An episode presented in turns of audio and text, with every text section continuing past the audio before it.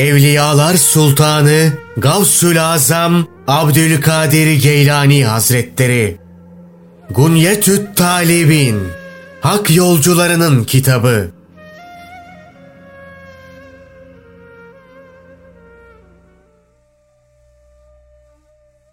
Kur'an ve hadislerden öğütler. Besmele ayetinin tefsirine dair. İleri gelenler bana çok önemli bir mektup gönderilmiş bulunuyor. Çok şefkatli, çok merhametli Allah'ın adıyla diye başlayan mektup Süleyman'dan geliyor.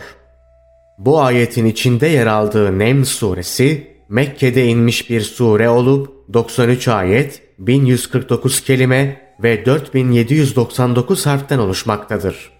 Hazreti Süleyman aleyhisselam Kudüs'ten Yemen'e doğru ilerlerken Karınca Ovası'nı geçtikten sonra adamlarını bir çöle götürmüştü.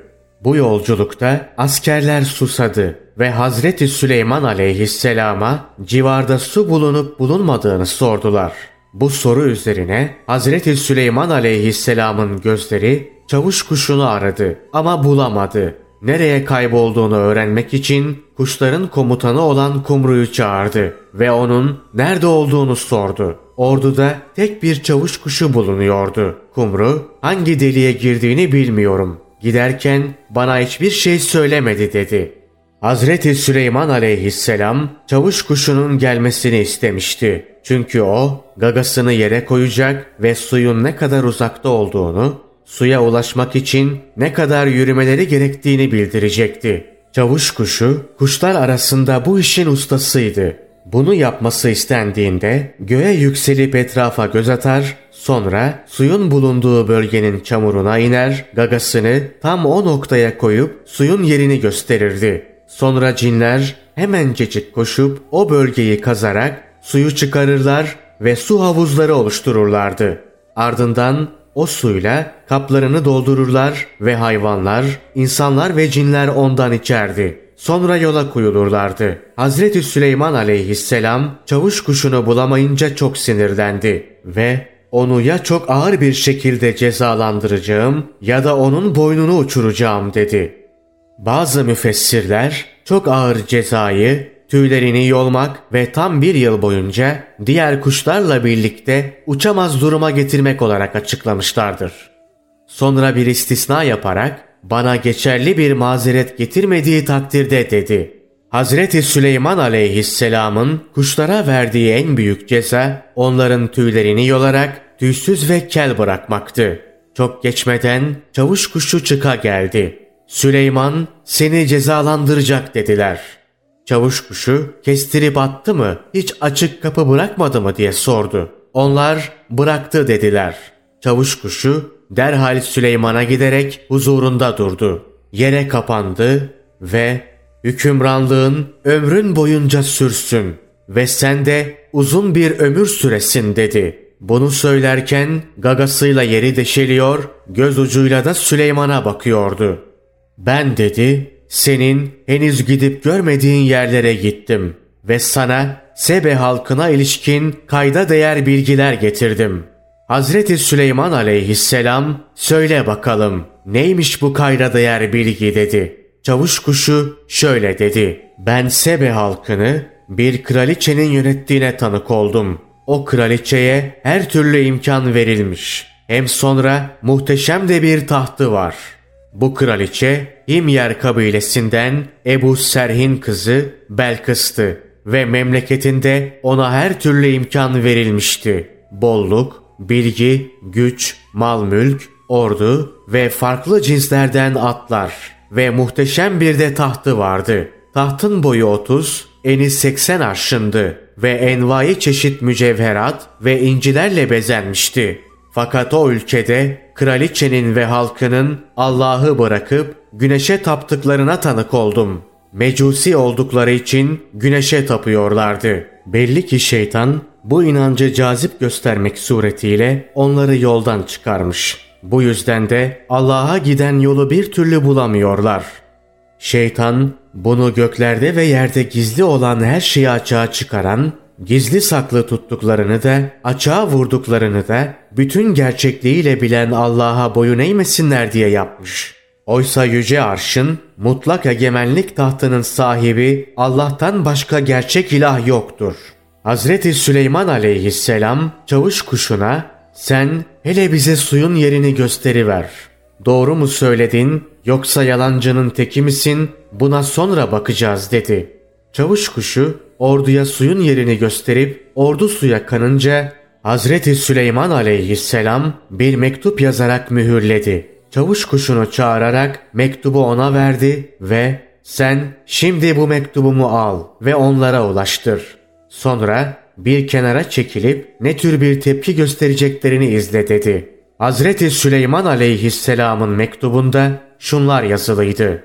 Süleyman'dan çok şefkatli, çok merhametli Allah'ın adıyla sakın bana meydan okumaya kalkışmayın. İtaat ve teslimiyetinizi bildirmek üzere huzuruma gelin. Cinlerdenseniz benim kölem olursunuz. İnsanlardansanız emrime girersiniz.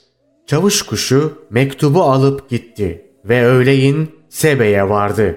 Belkıs sarayında öğle uykusundaydı. İçeriye kimsecikler girmesin diye kapıları kapatmıştı. Bekçiler de sarayın dört bir yanında nöbet tutuyordu. 12 bin cengaveri vardı ve onlardan her birinin emrinde 100 bin asker bulunuyordu. Üstelik bu sayıya onların kadınları ve çocukları dahil değildi. Belkıs cuma günleri halkla görüşür, onların ihtiyaçlarıyla ilgilenir ve anlaşmazlıklarını giderirdi. Tahtının üzerine dört altın direk koydurmuştu. Tahtına oturduğunda o halkı görürdü ama onlar onu göremezlerdi. Halktan biri ona bir ihtiyacını arz edeceği zaman huzurunda ayağa kalkarak başını eğerdi ve onun tarafına bakmazdı. Sonra secdeye kapanır ve ona olan saygısından ötürü o izin verinceye kadar başını yerden kaldırmazdı. Belkıs onların ihtiyaçlarını dinleyip gerekli talimatları verdikten sonra sarayına dönerdi ve haftaya cuma gününe kadar bir daha onu göremezlerdi.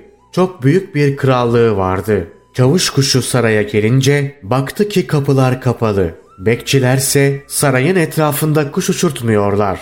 İçeri girmek için bir formül düşündü ve nihayet saraydaki bir delikten içeri girdi. Sonra bir odadan diğerine geçmek suretiyle yedi odadan içeri girdi. Taht 30 arşın uzunluğundaydı ve Belkıs tahtına uzanmış uyuyordu. Çavuş kuşu mektubu yatağa Belkıs'ın hemen yanı başına koydu. Sonra uçup bir deliğe kondu ve mektubu okuması için beklemeye koyuldu. Uzun süre bekledi ama Belkıs bir türlü uyanmak bilmiyordu. Baktı ki Belkıs'ın uyanacağı yok, alçalıp onu gagalayarak uyandırdı. Belkıs uyanınca yatakta hemen yanı başında duran mektubu fark etti. Onu eline aldı. Bir yandan da gözlerini ovuşturuyordu. Bu mektup da nereden çıktı? Kapılar kapalıyken buraya nasıl geldi ki acaba diye düşündü. Dışarı çıkıp şöyle bir göz gezdirdi. Bekçiler görev başındaydı ve sarayı sıkıca koruyorlardı. Kapıyı açarak yanıma giren kimseyi gördünüz mü diye sordu. Hayır, kapıların hepsi kapalı. Biz de sarayın etrafında kuş uçurtmuyoruz dediler. Okuma yazma bilirdi. Bundan dolayı mektubu açıp bizzat okudu. Mektup çok şefkatli, çok merhametli Allah'ın adıyla diye başlıyordu. Mektubu okuyunca derhal toplantı için adamlarına haber saldı. Efendiler, bana çok önemli bir mektup gönderilmiş bulunuyor. Çok şefkatli, çok merhametli Allah'ın adıyla diye başlayan mektup Süleyman'dan geliyor. Süleyman mektubunda diyor ki, sakın bana meydan okumaya kalkışmayın. İtaat ve teslimiyetinizi bildirmek üzere huzuruma gelin. Kraliçe mektubu okuduktan sonra danışmanlarına şöyle dedi. Efendiler, bir karar vermem gereken bu konuda görüş bildirmenizi istiyorum. Bildiğiniz gibi size danışmadan hiçbir mesele hakkında kesin karar vermem. Bunun üzerine Belkıs'ın adamları biz güçlü ve savaşçı bir milletiz. Bugüne kadar sayıca üstünlük kurarak ve savaşarak bizi alt eden hiç kimse olmadı. Yönetimi kimselere kaptırmadık. Süleyman'ın ordusuyla da pekala savaşabiliriz. Bununla birlikte son sözü söyleme yetkisi elbette sizindir. Siz düşünüp taşının ve sonunda neye karar verirseniz emriniz başımız üstündedir diyerek son sözü söylemekten kaçındılar ve Belkıs'ın emri doğrultusunda hareket edeceklerini belirttiler. Belkıs sahip olduğu bilgi ve deneyimin bir göstergesi olarak şöyle dedi. Doğrusu krallar bir memlekete girdiler mi oranın altını üstüne getirirler. O memleketin onurlu insanlarını hor ve hakir duruma düşürürler. Süleyman ve ordusunun yapacağı da bundan başka bir şey olmasa gerektir.'' Bunun içindir ki şimdi ben onlara bir dizi hediye gönderecek ve o hediyeleri götüren elçilerimin ne tür bir cevap getireceklerini bekleyeceğim. Belkıs, Hazreti Süleyman aleyhisselama hediye olarak kadın kılığında eli kınalı 12 köle gönderdi. Göndermeden önce saçlarını güzelce tarattı. Cariye elbiseleri giydirdi ve kendilerine bir şey söylendiğinde kadın gibi cevap vermelerini sıkı sıkıya tembihledi. 12'de kaba saba cariye gönderdi. Onlarınsa saçlarını kazıtarak çirkinleştirdi. Ayakkabı giydirdi ve Süleyman size bir şey söylerse ona doğru cevap verin dedi. Ayrıca ona buhur, misk ve amber gibi güzel kokularla ipek gönderdi. 12 tane çok süt veren deve, iki de iğne gönderdi.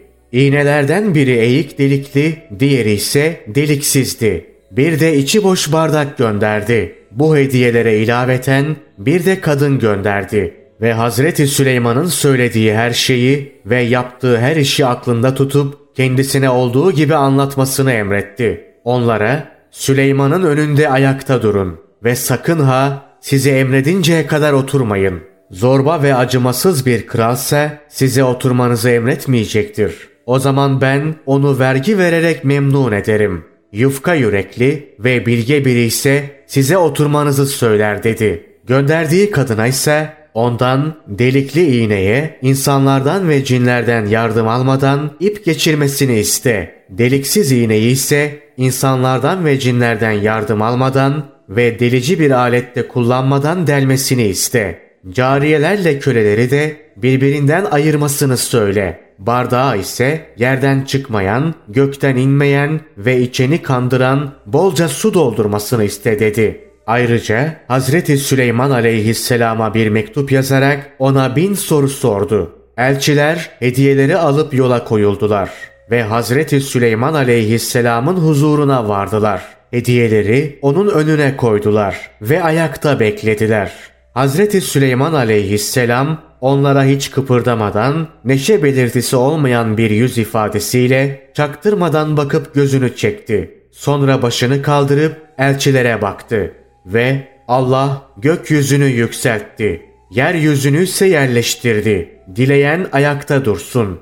Dileyen de otursun diyerek oturmalarına izin verdi. Elçi kadın Hazreti Süleyman aleyhisselama yaklaşarak iğneleri uzattı ve Belkıs'ın tembihlediği gibi bir ipi delikli iğneye insanlardan ve cinlerden yardım almadan geçirmesini, deliksiz iğneyi ise insanlardan ve cinlerden yardım almadan ve delici bir alet kullanmadan delmesini istedi. Bardağı da uzattı ve ona gökten inmeyen ve yerden çıkmayan, içeni de kandıran bolca su doldurmasını istedi.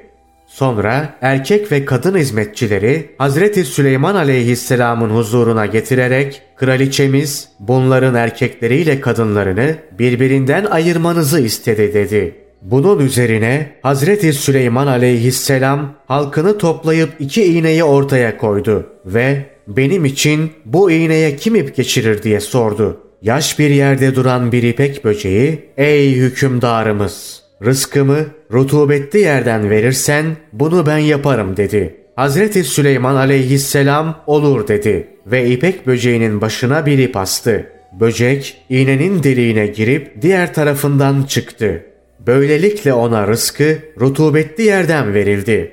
Sonra Hazreti Süleyman aleyhisselam ikinci iğneyi göstererek benim için kim bu iğneyi kesici bir alet kullanmadan deler dedi.'' Güve ey hükümdarımız! Benim rızkımı tahtadan verirsen bunu senin için ben yapabilirim dedi. Hazreti Süleyman aleyhisselam istediğin oldu bil dedi. Güve iğneyi delip diğer tarafa geçti. Böylece onun rızkı da tahtadan verildi. Sıra bardağa gelmişti. Hazreti Süleyman aleyhisselam yörük atlar getirtti. Getirilen atlar epeyce koşturulup yoruldular ve boncuk boncuk terlediler.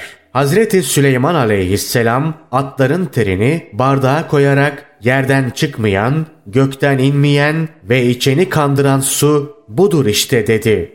Sonra su getirtti ve hangisinin erkek, hangisinin kadın olduğunu tespit etmek için hizmetçilere bu suyla yıkanıp temizleniverin dedi. Cariyeler yıkanırken suyu sol avucuna alıp sol koluna döküyor, sonra sağ avucuna alıp sol kolunu yıkıyordu. O zaman onun cariye olduğu biliniyordu. Hazreti Süleyman aleyhisselam bu yolla 12 cariyeyi birer birer ayırdı. Erkeklerse suyu sağ ellerine alıp sağ kollarını yıkıyorlar, ardından sol ellerine su alıp onu yıkıyorlardı. Böylece erkek oldukları biliniyordu. Hazreti Süleyman aleyhisselam bu yolla 12 köleyi de ayırdı. Sonra soruları inceleyerek elçiye bin sorunun cevabını da verdi. Sonra gönderilen hediyeyi iade ederek ''Yoksa siz bu hediyelerle bana mal yardımı mı yapıyorsunuz? Servetime servet mi katmak istiyorsunuz?''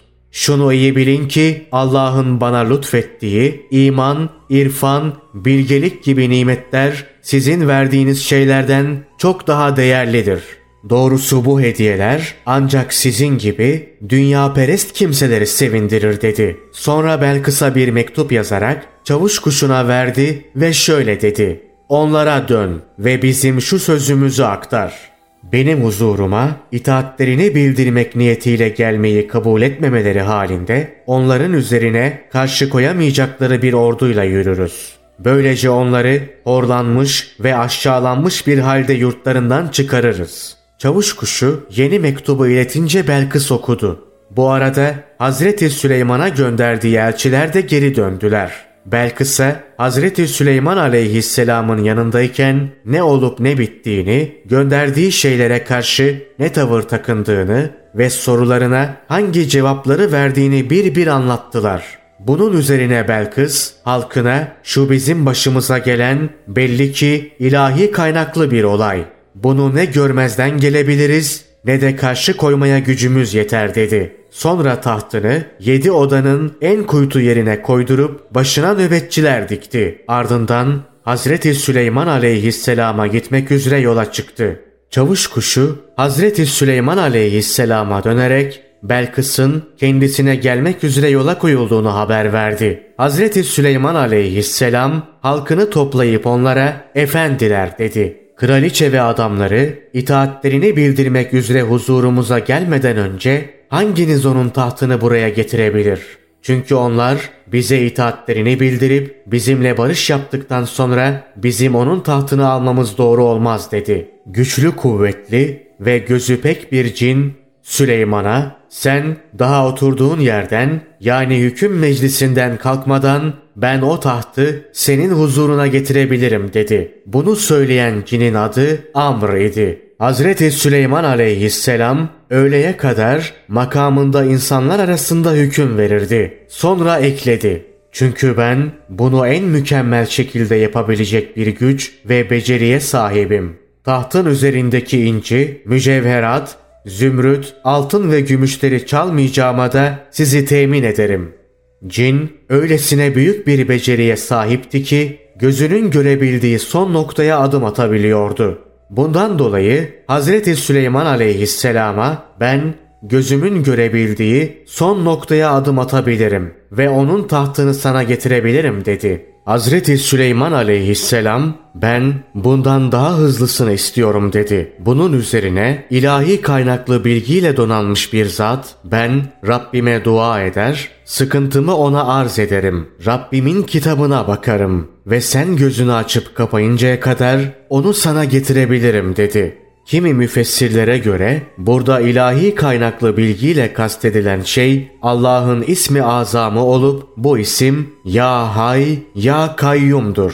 Bu zatın adı Asaf bin Berhiya, annesinin adı Batura idi. İsrailoğullarındandı. Allah'ın ismi azamını, en yüce ismini biliyordu. Gözünü açıp kapayıncaya kadar sözü, görebildiğin en uzak şey sana gelinceye kadar anlamındadır. Hazreti Süleyman aleyhisselam ona bunu yapabilirsen bileğin bükülmez senin. Ama eğer yapamazsan beni cinlerin ağzına sakız edersin. Ben ki cinlerin ve insanların efendisiyim dedi. Bunun üzerine Asaf bin Berhiya kalkıp abdest aldı. Allah'a secde etti ve ismi azamı okuyup yani Ya Hay, Ya Kayyum diyerek dua etmeye başladı. Ali bin Ebu Talib'in Allah ondan razı olsun şöyle dediği nakledilmiştir. İsmi azam kendisi anılarak dua edildiğinde Allah'ın kesinlikle kabul buyurduğu ve bir şey istendiğinde mutlaka verdiği isimdir. Bu isim Ya Zelcelali vel İkram'dır. Asaf duasını eder etmez Belkıs'ın tahtı yerin içine girdi ve Hazreti Süleyman aleyhisselamın tahtının yanında beliriverdi. Rivayete göre Belkıs'ın tahtı Hazreti Süleyman aleyhisselam oturduğunda ayağını üzerine koyduğu tahtının hemen altında ortaya çıktı. Cinler tahtın geldiğini görünce Hazreti Süleyman aleyhisselama Asaf'ın tahtı getirmeye gücü var da Belkıs'ı getirmeye yok mu dediler. Bunun üzerine Asaf, isterseniz onu da getireyim dedi.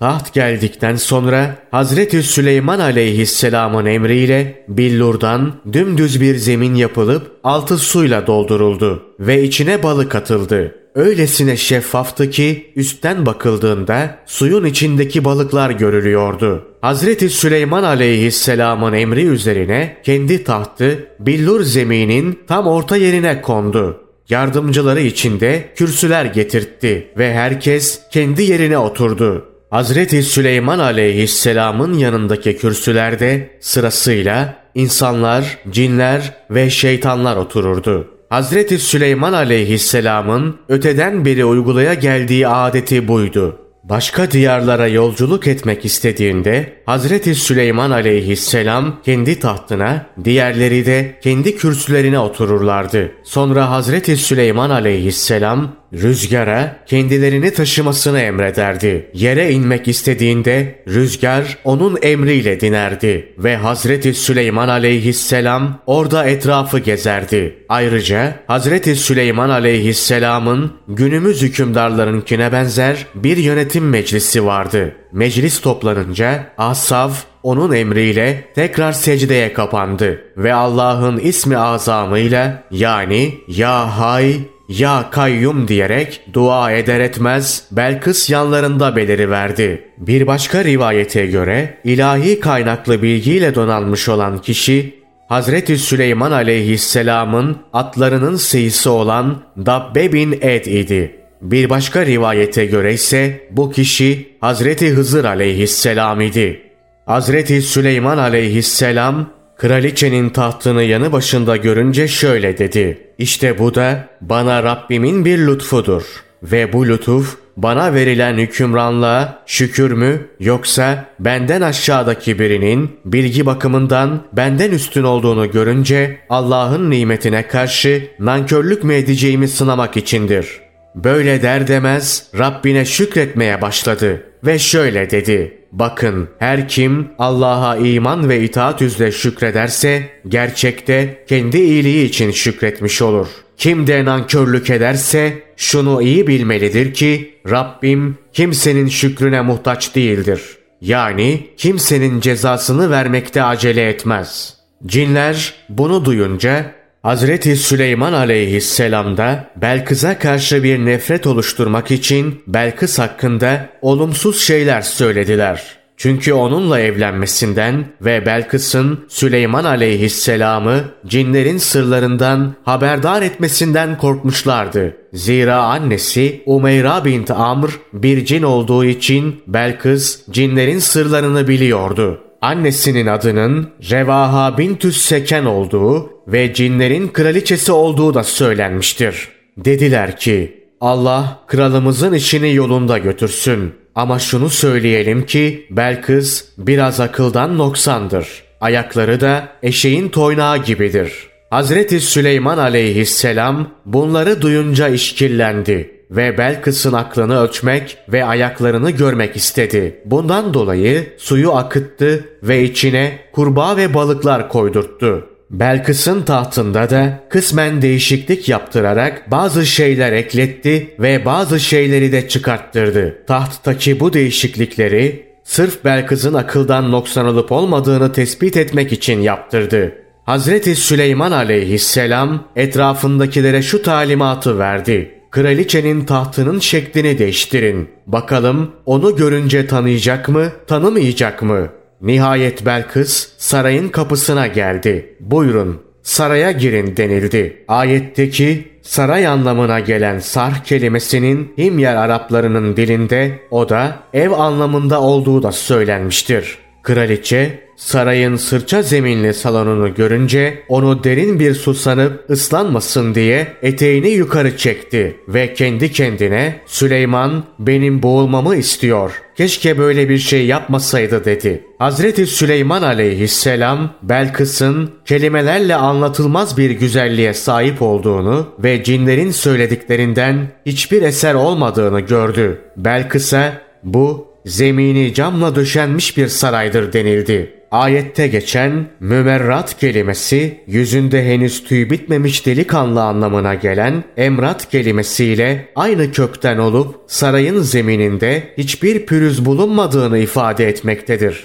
Belkıs Hazreti Süleyman aleyhisselamın yanına gelince senin tahtında böyle midir diye soruldu. Belkıs şöyle bir göz gezdirdi. Tanır gibi oldu. Ama kendi tahtı olduğuna pek de ihtimal vermedi. Kendi kendine yedi odanın en kuytu yerinde olan ve muhafızlar tarafından sıkıca korunan tahtımı elde etmiş olamazlar herhalde diye düşünerek o mu değil mi olduğunu kestiremediği için sanki bu o gibi dedi. Bunun üzerine Hazreti Süleyman aleyhisselam biz hak ve hakikatin bilgisine kraliçeden çok daha önce nail olmuş ve özümüzü Allah'a teslim etmiştik dedi. Aslen mecusi olan Belkıs o zaman şöyle dedi. Ben kendime yazık etmişim ama şimdi Süleyman'la birlikte bütün varlıkların Rabbi olan Allah'a yürekten teslim oluyorum.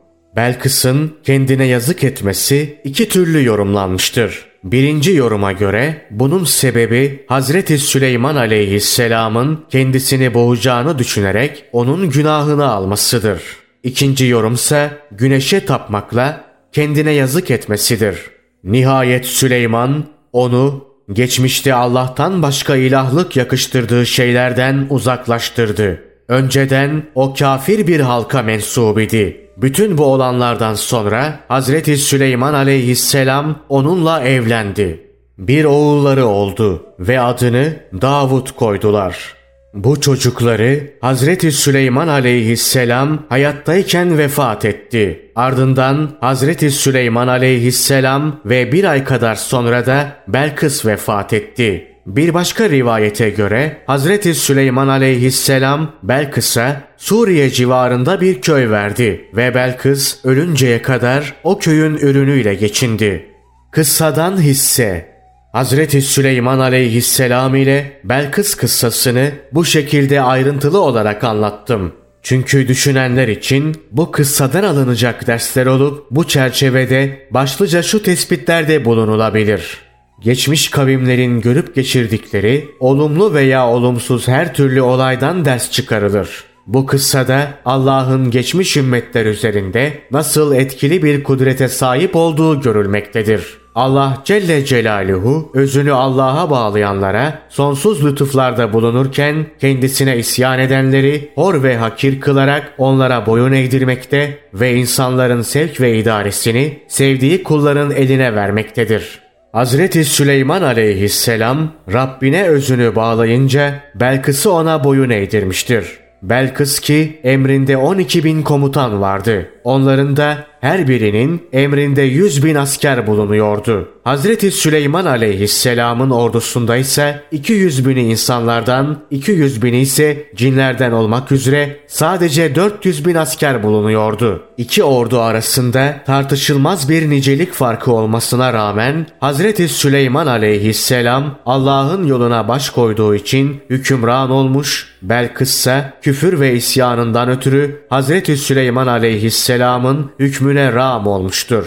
İslam üstündür ve hiçbir şey onun üstünde değildir. Hem sonra Allah bu dünyada kafirlere müminleri ortadan kaldırma fırsatı vermeyecektir. Ey tevfik-i ilahiye eren kul! Sen de layıkıyla iman edersen dünyada düşmanlarından, ahirette ise kor gibi yanan ateşten güvende olursun. Ateş senin Rabbinin emrine boyun eğerek senin uşağın olur. Saygıyla sana ram olur ve rehberlik eder. Der ki sana ey mümin geç git. Nurun ateşimde kor bırakmadı. Cehennemin bu sözü şöyle bir nükte taşımaktadır. Sen değer verilen nur yüzlü bir insansın. Üzerinde hükümdarın giydirdiği özel bir kıyafet var.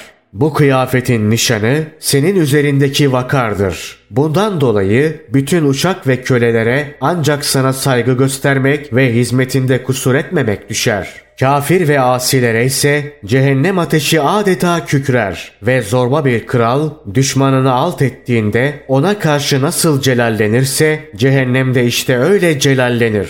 Nitekim Allah Celle Celaluhu şöyle buyurmuştur. Cehennem onları uzaktan gördüğü zaman onlar cehennemin öfkeli kükremesini ve homurtusunu işitecekler. Sözün özü şu ki şayet iki cihanda yüce olmak istiyorsan özünü Allah'a bağla ve ona baş kaldırmamaya bak ki Allah'ın merhametiyle şeref ve itibar bulasın. Allah Celle Celaluhu şöyle buyurmuştur. Kim şeref ve itibar sahibi olmak istiyorsa Allah'a itaat etsin de tam anlamıyla şeref ve itibar sahibi olsun. Asıl şeref, üstünlük ve saygınlık Allah'ın elçisinin ve müminlerindir. Ne var ki o münafıklar bunun da idrakinde değildir. Ey iman ettiğini ve kullukta samimi olduğunu zannedenler! Nifak ve şirkiniz sizi Allah ile seçkin elçisi Muhammed Mustafa sallallahu aleyhi ve sellem ile ve samimi müminlerle aynı şeref ve itibarı paylaşmaktan alıkoydu. Şayet sen imanın gereğini layıkıyla yerine getirseydin, dünyada rahatsızlık veren her şeyden, kendini şeytana adamış insanlardan ve cinlerden güvende olur, ahirette de cehennem azabından kurtulurdun. Sen zafer bulur, düşmanlarını ise paçavraya çevirirdin. Allah Celle Celaluhu şöyle buyuruyor. Ey müminler! Eğer sizler Allah'ın dinine ve elçisine sahip çıkıp destek olursanız, o da size destek olup yardım eder ve itibarınızı arttırır. Sakın kafirlerle mücadelede gevşeklik göstermeyin ve ille de barış olsun diye çaba sarf etmeyin. Allah destek ve yardımıyla hep yanınızda olduğuna göre üstün gelecek sizlersiniz.'' Neylersin ki seni bütünüyle gaflet bürümüş. Günah sarhoşu olmuşsun sen. Karanlıklara gömülmüşsün. Sırların ortaya saçılacağı kıyamet gününde nasıl pişman olacaksın bir bilsen. İşte o gün siz de hesap vermek üzere Allah'ın huzuruna çıkacaksınız. Hesap sırasında size ait hiçbir şey gizli saklı kalmayacak. Her şey açığa çıkacaktır. Yine o gün insanlar darmadağın vaziyette kabirlerinden çıkıp hesap verme yerine gelecek ve böylece dünyada yaptıkları her şeyin karşılığını göreceklerdir. Küçücük bir iyilik yapan bunun mükafatını alacak, küçücük bir kötülük yapan da hak ettiği karşılığı bulacaktır. Bu görüşe göre ayetteki küçücük diye çevirdiğimiz zerre kelimesi güneşin ışığında görülen iğne başı büyüklüğündeki toz zerrecikleridir. Bir diğer görüşe göre dört zerre bir hardal ağırlığına eşittir. Bir başka görüşe göre hareket ettiği neredeyse hiç fark edilmeyen küçük kızıl karınca demektir. Bir arpa tanesinin binde biri kadar olduğu da söylenmiştir. Abdullah bin Abbas Allah ondan razı olsun şöyle açıklamıştır. Elini toprağa koyup kaldırdığında eline bulaşan her bir toprak tanesi zerredir. Amellerin böylesine titiz bir şekilde tartılacağı ve ufacık bir ağırlığın bile dikkate alınacağı o günde senin halin nicedir. Hiç düşündün mü? O gün hakkında Allah Celle Celaluhu bak ne buyuruyor. Gün gelecek, şirk ve inkarcılıktan sakınanları en güzel şekilde ağırlanmayı hak eden bir topluluk olarak Rahman'ın huzurunda bir araya toplayacağız. Günaha batmış o kafirleri ise su varılmaya götürülen susuz sürü gibi cehenneme süreceğiz. İşte o gün perde kalkacak. Gizli saklı her şey açığa çıkacak. Müminle kafir, içi dışı bir olanla iki yüzlü olan, bir tek Allah'a inananla ortak koşan, Allah'ın safında yer alanla ona düşmanlık eden ve hakikate taraf olanla batıla taraf olan herkes birbirinden seçilip ayrılacaktır. Ey zavallı! O gün korkup dehşete kapılmaktan sakın da bu iki grubun hangisinden olacağını birazcık düşünüver.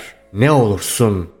Şayet yaptığın her işi Allah'ın rızasını kazanmak için yapıyor, amellerinde her şeyden haberdar olan Allah'tan sakınıyorsan ve amelini amel sarrafı olan Allah'ın gözünden düşürecek her türlü eksiklikten arındırıyorsan sen insanların yeniden diriltileceği o günde Rahman'ın konukları arasında olacaksın demektir. İşte o zaman her türlü ikramı görür, esenliğe kavuşursun. Ne mutlu sana.'' Aksi halde öteki grup arasında yer alıp onlarla birlikte helak olacağından Firavun'la, Haman'la ve Karun'la birlikte cehennemi boylayacağından adın gibi emin olabilirsin. Allah Celle Celaluhu şöyle buyuruyor. Artık kim Rabbine kavuşmayı ümit ve arzu ediyorsa onu hoşnut edecek işler yapmaya koyulsun ve Rabbine kullukta hiçbir şeyi ona ortak koşmasın.'' Besmele'nin faziletine dair Cabir bin Abdullah'ın Allah ondan razı olsun şöyle dediği nakledilmiştir. Bismillahirrahmanirrahim indirilince bulutlar doğuya kaçmış, rüzgarlar dinmiş, deniz kabarmış, hayvanlar kulaklarını dikmişler, şeytanlar gökyüzünden kovulmuşlar ve Allah İzzetim hakkı için herhangi bir işe başlanırken benim adım anılırsa anan kişiyi benden başka kimseye muhtaç etmeyeceğim. Adımın anıldığı her işi bereketli kılacağım diye yemin etmiştir.'' Bismillahirrahmanirrahim'i okuyan herkes er ya da geç cennete girecektir. Abdullah bin Mesud'un Allah ondan razı olsun şöyle dediği nakledilmiştir.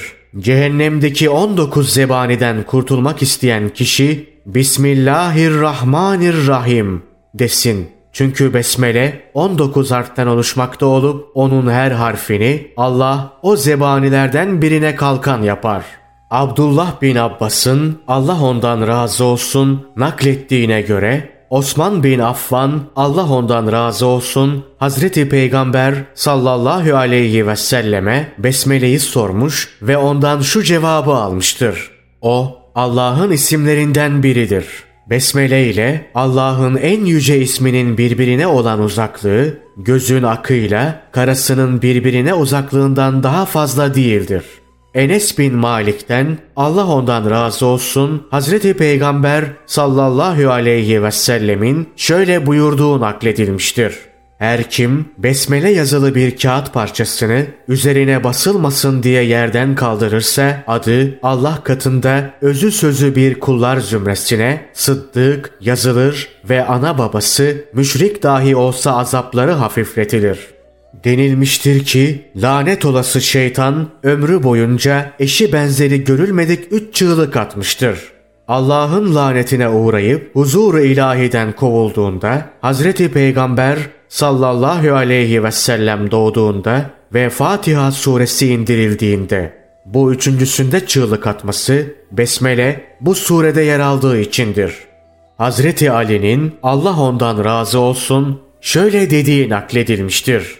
Besmele ayeti indirilince Allah Resulü sallallahu aleyhi ve sellem şöyle buyurmuştu. Bu ayet ilk olarak Adem aleyhisselama inmişti. O zaman Adem aleyhisselam soyumdan gelenler bu ayeti okuduğu sürece azaptan güvende olacaktır dedi. Sonra Allah Celle Celaluhu Besmele'yi kendi katına yükseltti. ve uzunca bir aradan sonra İbrahim aleyhisselama indirdi. İbrahim aleyhisselam ateşe atılmak üzere mancınıktayken okudu. Ve böylece Allah Celle Celaluhu ateşin İbrahim aleyhisselama zarar vermesini engelleyip onu İbrahim aleyhisselam için esenlik kıldı. Yine göğe yükseltildi ve daha sonra Süleyman aleyhisselama gönderildi. O zaman melekler ey Süleyman işte şimdi tam anlamıyla hükümran oldun dediler. Yine göğe kaldırıldı ve son olarak bana indirildi. Benim ümmetim kıyamet gününde mahşer yerine besmele çekerek gelecek ve amelleri teraziye konunca iyilikleri ağır basacaktır.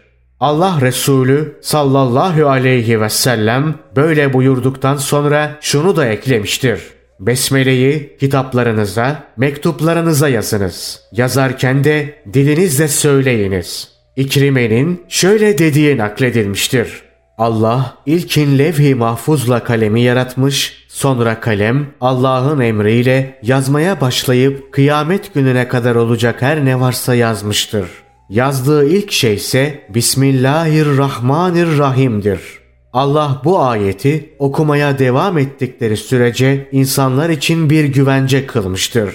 Yedi göğün halkı, meleği ala melekleri, yücelik perdelerinin halkı, hamele-i arş, arşın etrafında saf tutan melekler ve Allah'ı tenzih eden meleklerin sürekli dillerinde olan bir zikirdir. Besmele ilkin Hazreti Adem aleyhisselama indirilince soyumdan gelenler bunu okudukları sürece Allah'ın azabından güvende olurlar demiştir. Sonra göğe çekilmiş ve zamanı gelince Fatiha suresinden bir ayet olarak Hazreti İbrahim aleyhisselama indirilmiş ve o ateşe atılmak için mancınığa konunca bunu okumuş, böylece ateş Hazreti İbrahim aleyhisselamı yakmamıştır. Ardından yine göğe çekilerek suhuf içinde Hazreti Musa aleyhisselama indirilmiştir. Hazreti Musa aleyhisselam Firavun'u ve sihirbazlarını, Haman'ı ve ordusunu, Karun'u ve adamlarını onunla dize getirmiştir. Sonra yine göğe çekilmiş ve zamanı gelince Hazreti Süleyman aleyhisselama indirilmiştir. O zaman melekler, ''Ey Süleyman! Allah'a andolsun ki sen bugün tam anlamıyla hükümran oldun.'' demişler ve bunun üzerine Hazreti Süleyman aleyhisselam her ne için besmele çekse o şey Hazreti Süleyman aleyhisselama boyun eğmiştir. Allah Hazreti Süleyman aleyhisselama besmeleyi indirdiği gün İsrail oğullarına şu duyuruyu yapmasını emretmiştir. Ey ahali! İçinizden her kim Allah'ın okuyana güvence verdiği ayeti duymak isterse Hazreti Süleyman aleyhisselamı dinlemek için Davut mescidine gelsin. Çünkü Hazreti Süleyman aleyhisselam orada bir konuşma yapacak. Bunu duyan herkes işini gücünü bırakarak Davut mescidine akın etmiş bütün din adamları, abidler, zahitler ve İsrail oğulları orada toplanmıştır. Hazreti Süleyman aleyhisselam Hazreti İbrahim aleyhisselamın minberine çıkarak onlara besmeleyi okumuş ve duyan herkesin gönlü neşeyle dolarak şahitlik ederiz ki sen gerçekten Allah'ın elçisisin demişlerdir.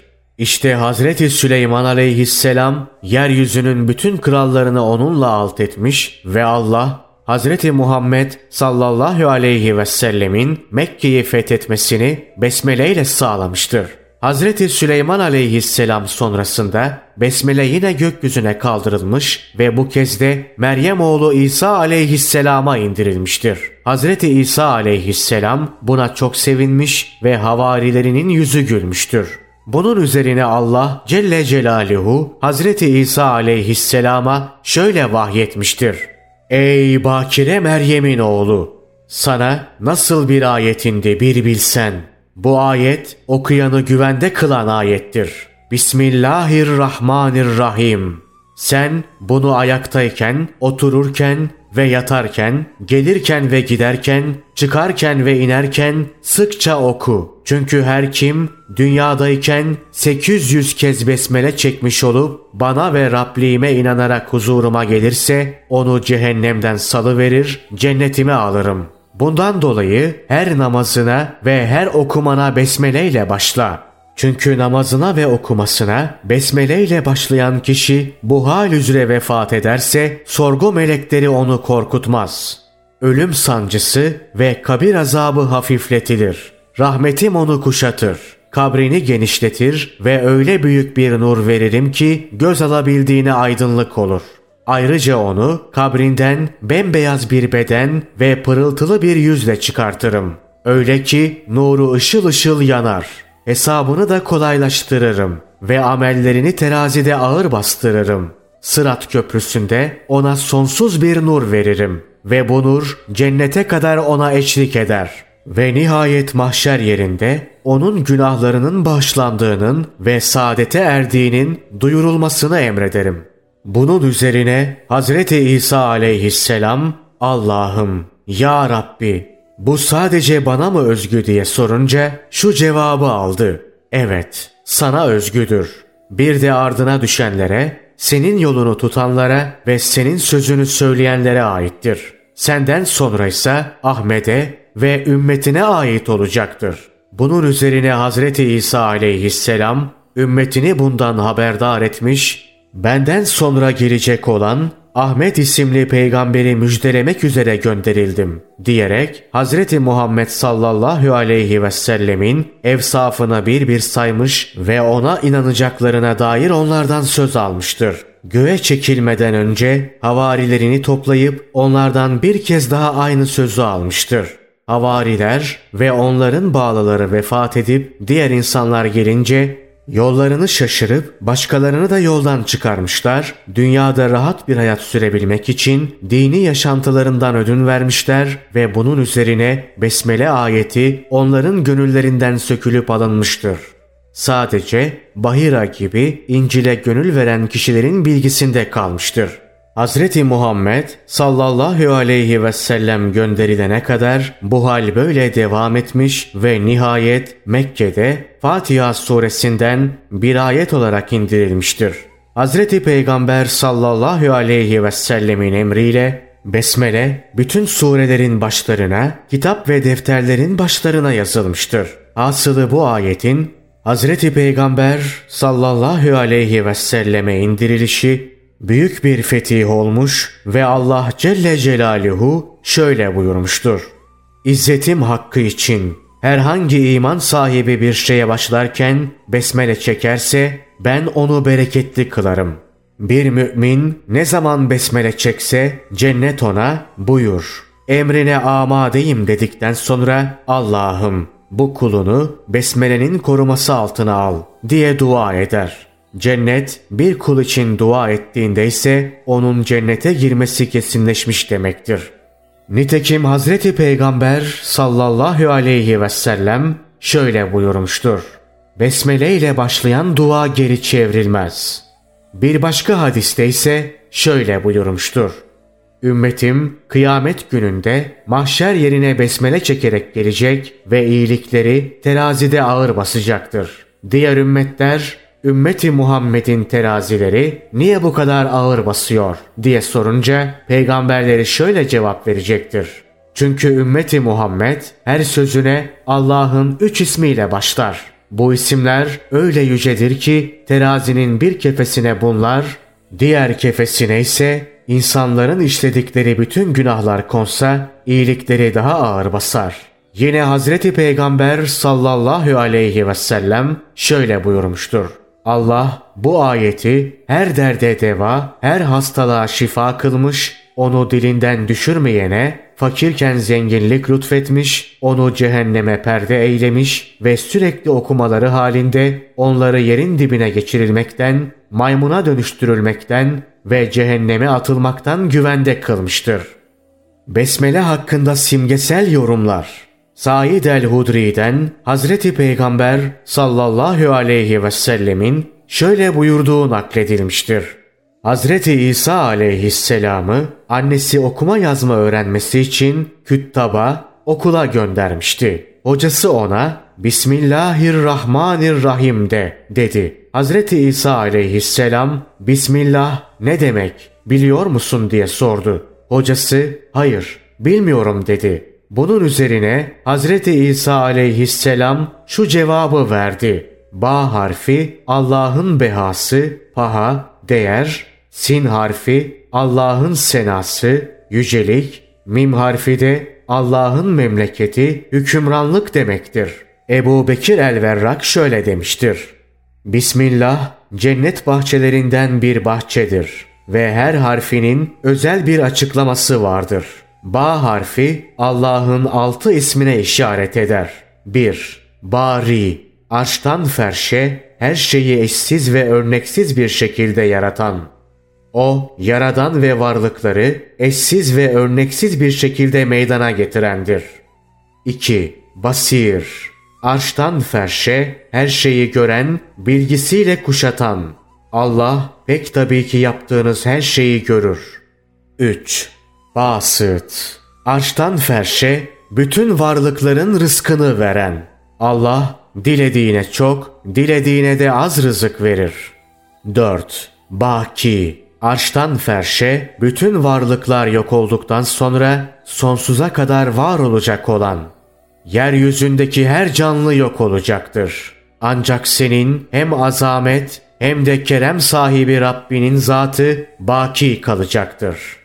5. Bais Kimini ödüllendirmek, kimini de cezalandırmak için arştan ferşe, bütün varlıklara öldükten sonra yeniden can verecek olan, kuşkusuz ölüleri diriltecek olan da odur. 6. Bar Arştan ferşe, bütün inananlara lütufkar olan. O gerçekten de çok lütufkar ve çok merhametlidir. Sin harfi Allah'ın beş ismine işaret eder. 1. Semi Arştan ferşe bütün varlıkların seslerini duyan. Yoksa onlar çevirdikleri entrikalardan ve gizli saklı konuşmalarından habersiz olduğumuzu mu zannediyorlar? 2. Seyyid Arştan ferşe kadar bütün evrene hükümran olan. Allah her bakımdan eksiksizdir. 3. Seri'ul Hisab Arştan ferşe kadar bütün varlıkları çok kısa bir sürede hesaba çekecek olan. Bilin ki Allah'ın hesap görmesi müthiş hızlıdır. 4. Selam Arştan ferşe hiçbir varlığa haksızlık etmeyen esenlik kaynağı. O esenlik ve güven kaynağıdır. 5. Satir Arştan ferşe bütün kullarının günahlarını örten. O, o günahları affedip tövbeleri kabul buyurandır. Mim harfi Allah'ın 12 ismine işaret eder. 1. Melik Arştan ferşe bütün varlıkların hükümdarı. O sınırsız egemenlik sahibidir. Her türlü eksiklikten münezzehtir. 2. Malik Arştan ferşe bütün varlıkların sahibi. De ki kainattaki her şeyin sahibi Allah'ım. 5. Mennan Arştan ferşe bütün varlıklara lütufkar olan. Şunu iyi bilmelisiniz ki başa kakılacak bir iyilik varsa o da Allah'ın size lütufta bulunmuş olmasıdır. 4. Mecid Arştan ferşe bütün varlıklardan çok yüce olan. O arşın sınırsız hükümranlığın sahibidir ve pek yücedir. 5. Mü'min Arştan ferşe bütün varlıkları güvende kılan ve onları korkudan güvende kılan Allah'a kulluk etsinler. 6. Müheymin Arştan ferşe bütün varlıkları görüp gözeten, yaptıklarından haberdar olan, güven kaynağıdır. Her şeyi görüp gözetendir. 7. Muktedir Arştan ferşe bütün varlıkları dize getirme kudretine sahip olan, mutlak kudret sahibi, mutlak kudret ve egemenlik sahibi Allah'ın nezdinde itibarlı bir konuma sahip olacaklar. 8. Mukit Arştan ferşe bütün varlıkların hak ettiği karşılığı veren. Allah her şeyi gözetir ve her işin karşılığını verir. 9. Mükrim Arştan ferşe kendine yakın kullarını onurlandıran. Gerçekten biz insanoğlunu onurlandırdık. Onu değerli ve hünerli bir varlık kıldık. 10. Mun'im Arştan ferşe bütün varlıklara nimetleri sonsuz olan, sizi görünen ve görünmeyen onca nimetin içinde yüzdürmüştür. 11. Mütefaddıl, arştan ferşe bütün varlıklara karşılıksız veren, lütfeden. Şüphesiz Allah insanlara karşı çok lütufkardır.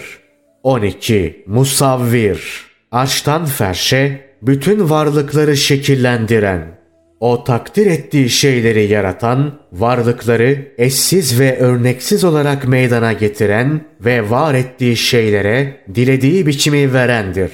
Ehli hak şöyle demiştir. Besmele'nin manası her sözümüze ve işimize Allah'ın adıyla başlayarak yaptığımız işin bereketli olmasını ve hayırlara vesile olmasını ummak ve insanları da buna teşvik etmektir. Nitekim Allah da Kur'an-ı Kerim'e onunla başlamıştır.